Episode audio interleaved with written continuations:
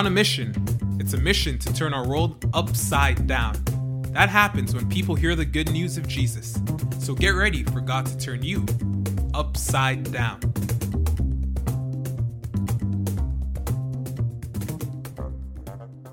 I'm here at uh, Mission Upside Down with Dr. Thomas Riley, and we're continuing where we left off last time. By the way, if you're a listener and you didn't hear last week's episode, that's part one. Obviously, listen to that one first and then come back to this one because this is really uh, part two. And so we're discussing um, Tom's recent book, Saving the Nation. And we want to welcome you again, Tom, back to Mission Upside Down. Glad to be back. So let's um yeah let's let's zero in maybe on your book uh, that thirty year period 1922 to 1952. Um, you spend a fair amount of time talking about the YMCA. I come across people today that that have no clue that the letters YMCA stands for Young Men's Christian Association. Yeah, in its right. early days, the Y was very Christian, even quite evangelistic. Uh, how was that in China in those early days that you cover in your book uh, about the YMCA? Well, it was very influential in the cities and Mm. especially among the urban elite, right? Mhm. Um, uh, at that time, it would sponsor evangelistic rallies, uh, but it also supported modernizing measures such as hygiene campaigns and popular literacy.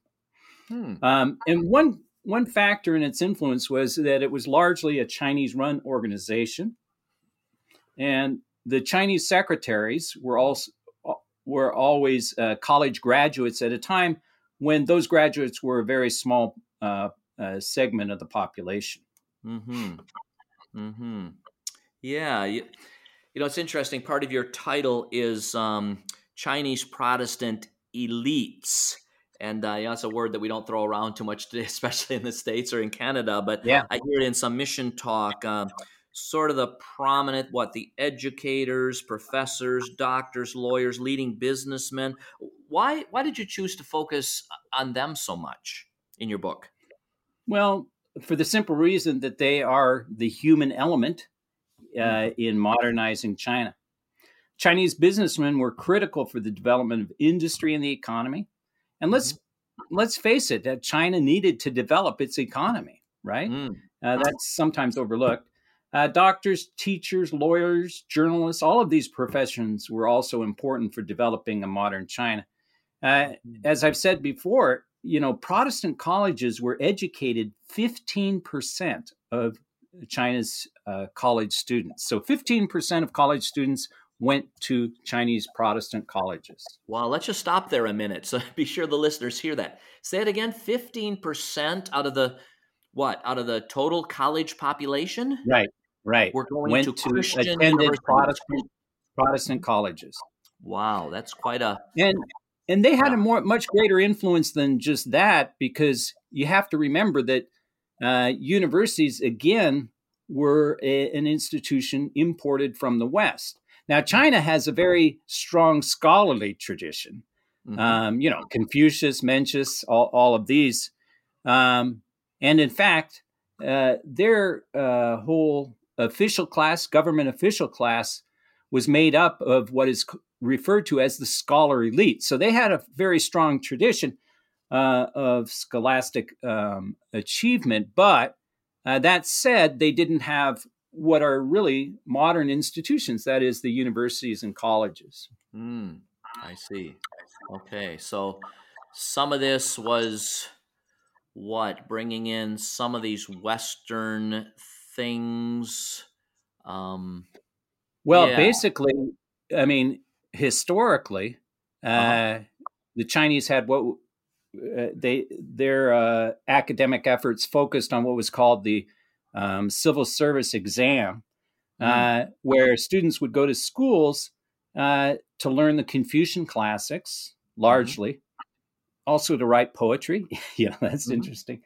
Um, and uh, and they would be tested on those Confucian classics. Uh, they would have to write essays, and then they would have to compose poetry. So it's a very humanistic kind of uh, education. Um, but they didn't study you know, the sciences, for example, Mm, right? mm. Okay. And so all those things, all the kind of subjects that are part of the modern uh, university, uh, were really introduced at this time. hmm And in, and this is that whole uh, the whole um, system of modernity, as it's described. You know Hmm. that that this Western way of thinking, but also organizing thought and really organizing education, came into China at this time. hmm Really, at the end of really they they learned from the missions first of all. Mm-hmm. Mm-hmm. Yeah. Interesting. So interesting. You, you know, another aspect, obviously, and we talked about this uh, in part one also, but sort of in your book, you talk quite a bit about the public and social aspects of the gospel, like like health and hygiene and disease prevention. In your book, you go into what labor laws, there's so much child labor and working Yeah. 12, 14, 16 hours a day and all of these sort of basic human rights that were Right. starting to be emphasized also by by, by Christians and, and by these Right. Elites, Yeah. um, as opposed to the more private and individualistic aspects. You know, me and Jesus, sitting Mm. alone with Jesus, my prayer, my Bible studies, my, you know, my personal salvation. Um, Right. I don't know. There's there's there's sort of private aspects of the gospel and there's social And aspects of the gospel. You want to just Yeah. talk about that a little bit in reference to China in in those 30 Yeah. years? Mm-hmm. Well, uh, a- as I, you know, as I mentioned in the book, you know, this gets back to American history. First of all, by the way, Americans uh, were sending the most missionaries into China. Prior to Hmm. the 1900s, Britain was the largest uh, missionary sending country, but after that, it was uh, the Americans, and the Americans were especially influence, influential in establishing the universities. Anyway, in America, the 1920s, a great divide opened up in uh, Protestantism between the modernists and the fundamentalists, Mm-hmm. and that that controversy impacted the missionaries on the mission field. Mm-hmm. Unfortunately, in America, the social gospel became uh, identified with the modernists. Hmm. Uh, and so, what I argue in the book is that, okay, there was a modernist social gospel, supported, by the way, by none other than John D. Rockefeller. Right. Um, right. Yeah. So, I don't know how much social change he was going to support. Um, so, there was a modernist social gospel, but even in the 1920s and 30s, there was also an evangelical version of the social gospel, but especially prominent on the mission field. Uh, Mhm. Chinese Chinese uh, Protestant believers were largely evangelical, more conservative in their theology, uh, but they still believed that the gospel had something to say about society. Mm-hmm. And you know, one of the important things for listeners to for your listeners to understand is that you know the whole privatization of the gospel Mm-hmm. that is something really that is the product of the enlightenment right Mm-hmm. the enlightenment would say okay you can have your little christianity and in in your own you know believe in jesus in your heart and and uh profess him within church walls but don't take him outside church walls right Ah. and we need to actually I, I think we need to include both the personal aspects are important right Uh-huh. Uh-huh. um, yeah. you have to you have to believe In your heart. them. That's right. You have to believe in your heart that Jesus is Lord. You have to Lord, personally confess. Yeah. So there are individual aspects. Yes. Right. But you know, it's interesting. You often hear today people say, "I, I accepted Jesus into my heart, and then I have a relationship with Him." Well, actually, the the you know, it is true that you know Jesus is present in our hearts or in our Mhm. lives through the Holy Spirit, but Jesus is seated at the right hand of God the Father Almighty Mm. and he is ruling you know you- you can't the spirit of jesus is in our is living in our hearts you can say that but he he is ruling this world Mhm. Mhm. and he's not ruling just your heart right. yeah Right. In theology, it's yeah, this kingdom vision, the kingdom Right. of God, though the core of it is the church right and the gospel, but surely the kingdom is as one prominent uh, theologian said you know every square inch of all of created reality is under the Right. kingship there's not one square inch where where god does or jesus does not say that is not mine he rules over every square inch of all of creation and he will rule until all business. his yeah he will rule until all his enemies are under his Yeah. feet yeah i think Yeah. that's really important so it's it's important Right. to have both right both Uh-huh. are part of the gospel yeah Right. And I think evangelicals are, are catching that, and there's just something instinctive when a person becomes a Christian and say they want to be an entrepreneur. I have a friend who, you know, several friends who are young entrepreneurs, and they realize that if they're going to build a business and hire employees, they have to bring biblical justice yeah to, to their hires, to employees, Right. have have fair right uh, labor standards, have have fair pay. Um, all of that goes along with the gospel. Indeed, Yeah. it does. Yeah. yeah, yeah, yeah, yeah. amen So, um, yeah, maybe we can think of it like a continuum, a line where maybe to the far left there's the social only aspects of the gospel, and then to the far right only the private and individual aspects. You Right. know, probably all of us fall somewhere on that continuum. How did that go in China? Was was there a balance kept between the individual and the social aspects of the gospel, or did it Well- become more social? Or how would you see that in the thirty years you looked at uh, the church? well they were there? debating this especially in the 20s and the 30s Mm. Um, and as far as the YMCA is concerned, uh, the leaders of the student division, there was two different divisions. The city division, which was mainly focused on the urban elites, especially businessmen, and then the student division, which was mostly focused on uh, students in colleges. But the student division was especially influenced by one who was truly a modernist. so, in this way, he is that is a correct uh, way to characterize him.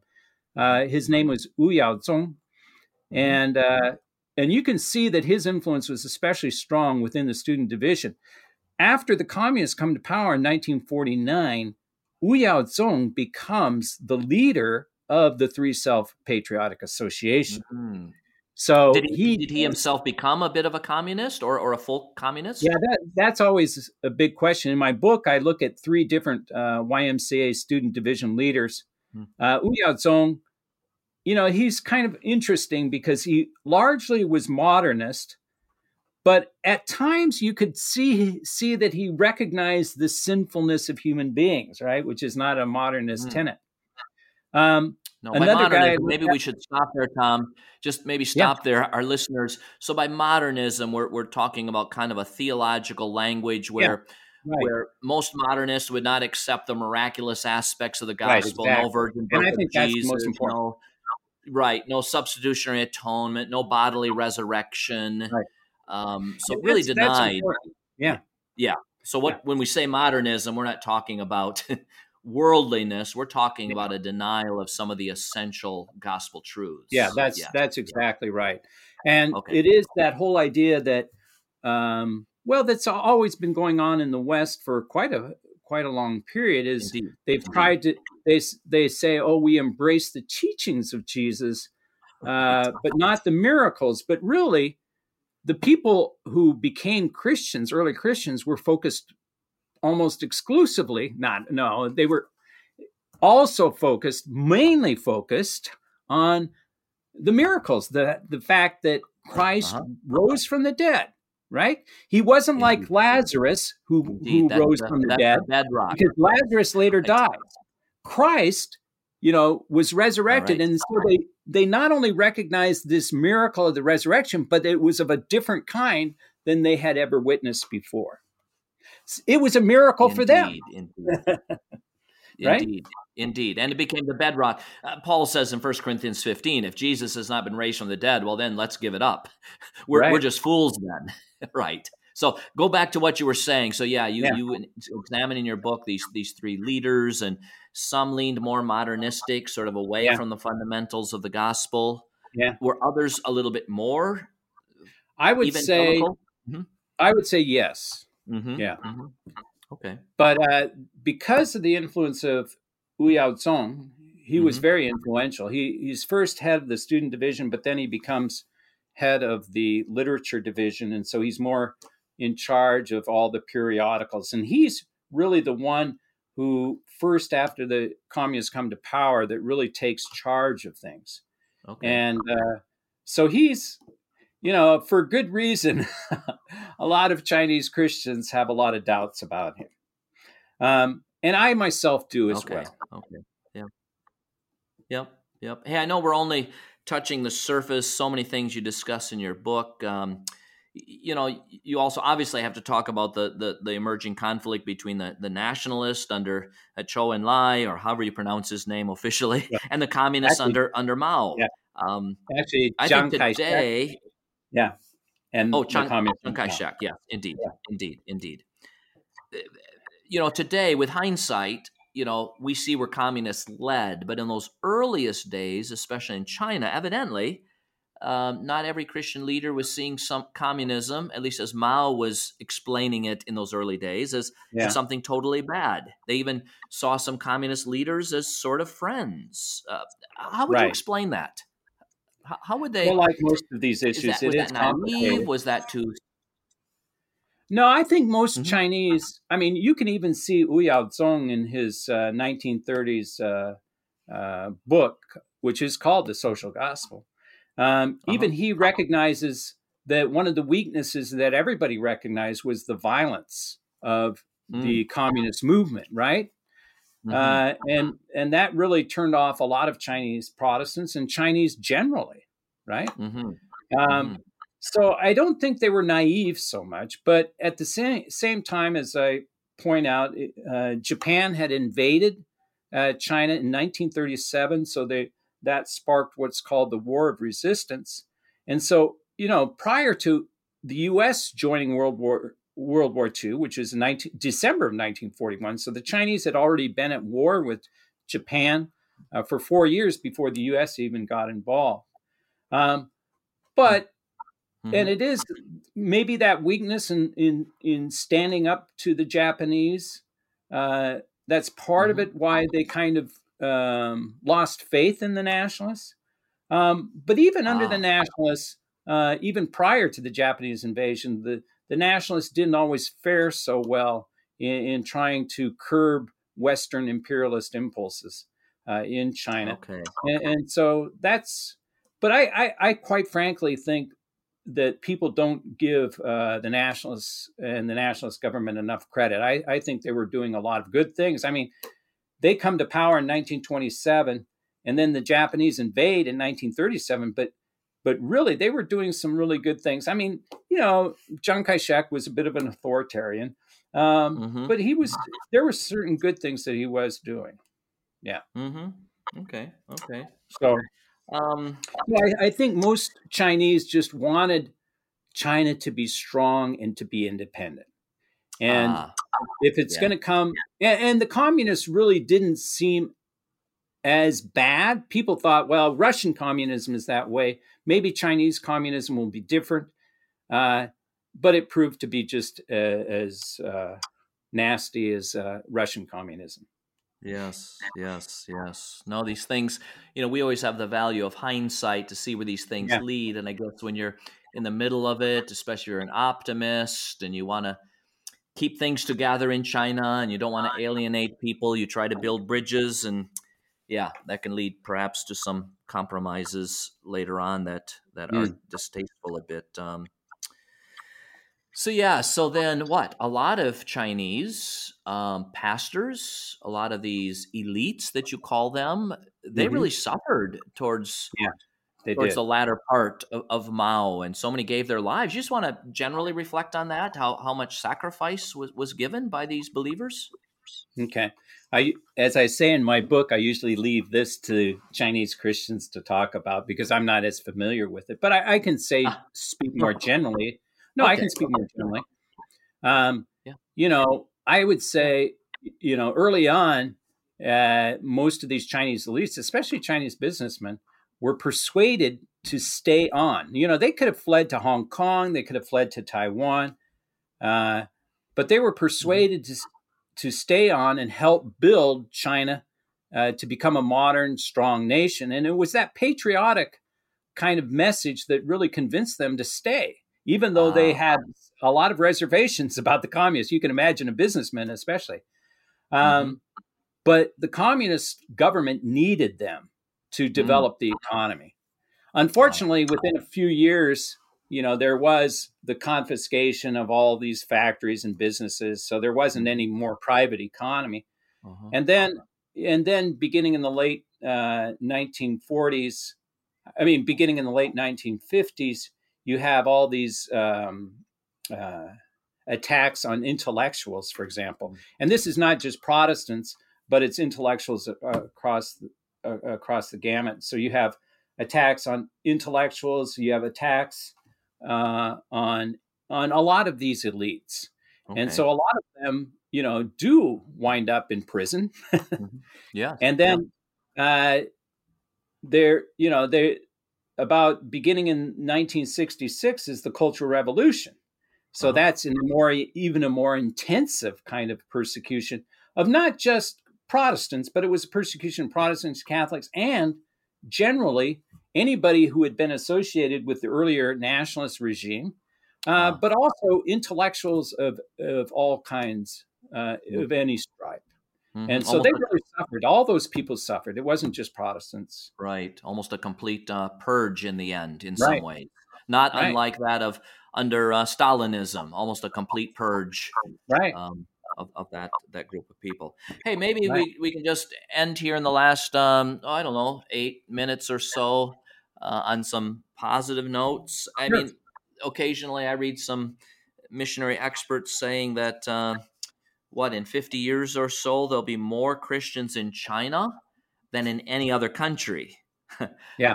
Are you hopeful about that? I mean, one thing I suppose is just because of its great size. What do they say now? Right. 1.3 or 1.4 billion Right. Right. people in China. Well, so you, Mhm, Yeah. So ahead. if you have ten percent, I mean, I don't know how what percentage of the population, but it's probably not quite ten percent uh, Right. are are believers, either Catholic or Protestant. Uh-huh. Um, but I would say, you know, ten percent. You have that's 140 million, right? that's 140 um, million right there, even today. hmm Yeah. So, I mean, that in itself would mean that China has more uh, Christians than most other countries. Right. Um, Uh, so that's, uh, and as as uh, as has been commented on as well, you, you have not only the in- increase of Christians in China, but Mhm. at the same time you have a decline in the population of Christians in the U.S., Canada, and then Western Europe. Uh, so as the Uh, years go on, in 50 years, we could really see uh, an even greater shift to. to Oh, yeah, I think within so 20 many more years- Christians. hmm 20 to 30 years, China will have the largest uh, percentage.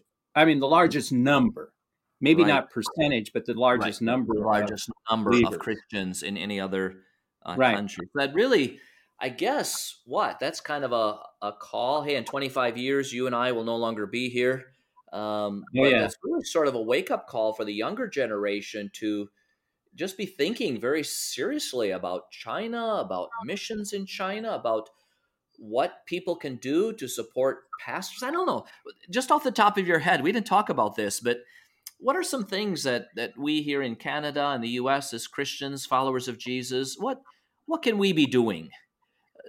I don't know, mentally, Oh, intellectually, actively. There, are there things we can we can do to encourage the church there? Well, yeah, I think. Um, I mean, there's various organizations, but uh, I think I, I don't. I don't know about. I, okay, I'll just say this. I know this is a missions program, but I don't know about sending missionaries to China per se. Because see, what happens when Americans do that, then you get this idea that Christianity is still a Western religion. yes, and that happens in so many countries, doesn't it? Right. Where, and where so the- I would say if you know, there's a lot of, of course, uh, Chinese Canadians uh, Mhm. and Chinese Americans. You know, I I think that would be the best way uh, Mhm. for missionaries to be sent. But I think especially uh, in some countries like maybe Singapore or maybe even Hong Kong, you know, there's there's uh, seminaries and there's uh, universities where they could use uh, uh, Christian professors and And then you have, I, I, think back in the day, you know, English teachers were always wanted. Things are in a bit of a transition right now, but a lot of, you know, uh, organizations uh, um, recruited uh, Christians here in America yeah. to be posted to Chinese universities, and then they would be able to teach English. And so that's uh, a bit different from, you know, the traditional missionary. And but I think it's mm-hmm. it's more welcome and yes. uh, so I think that that's and it's important to really. I think it's important for for us to still uh, let the Chinese know that uh, there's a number of Chinese Christians. I mean, uh, Christians in the U.S. and Canada, even though things don't look things look a little bit bleak right now, but you know there are Christians here who are really trying to fight for uh, the core elements of the faith. Yes, yes, indeed. Yeah, that's an important witness. Yeah, no, that's yeah, that that is great. I mean, the the modern mission movement of the late 1800s, early 1900s was so dominated by Americans, let's say, and the West, and mm-hmm. I think all organizations are kind of transitioning away from that because it it has associations with with imperialism, colonialism. Yeah. Even if we we say we're not part of it, we just yeah. appear to be part of it, and, right. and unconsciously, right. I do think we carry just so much cultural baggage. We don't even right. realize how much baggage we carry sometimes. Yeah, that's true. So if we can strengthen the Chinese Christians there, strengthen seminaries, like you say, in, in Hong Kong and in other places, um, Chinese or just Christians. Pro- mm-hmm.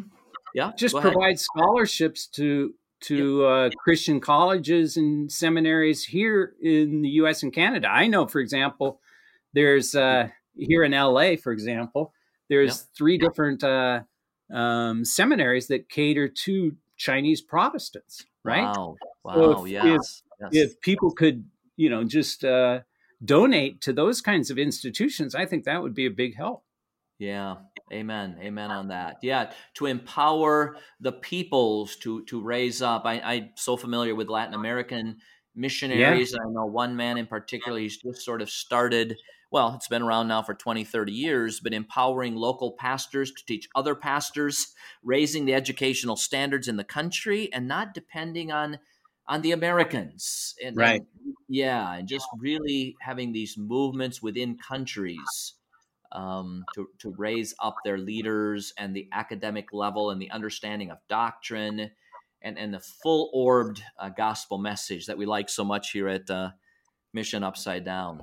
Well, hey, Tom, there is a ton of stuff we probably should have talked about, and uh, we didn't. But uh, just just give us the title of your your book once again. Would you just just say that title again? Saving the Nation Chinese Protestant Elites in the Quest to Build a New China, 1922 to 1952. Yeah. And it was published just last year, right? Yeah. Well, you know, the publishing year is usually different from everything else. But it was, I think it carries a publishing date of 2021. 21. Okay, very good. Yeah. So, so again, Tom, thank you so much, and I appreciate you as a friend, as a colleague, as a fellow uh, what defender of the faith, and just uh, one who seeks to follow Jesus. Thanks for for being yeah. on our program. And thanks for having me, Ran. It was a real pleasure talking to you and your listeners. God bless you all. Thanks for listening. I'm your host, Randall. This podcast is produced by my brothers in Christ, Dennis and Moses. Won't you tell your friends about us? We're Mission Upside Down.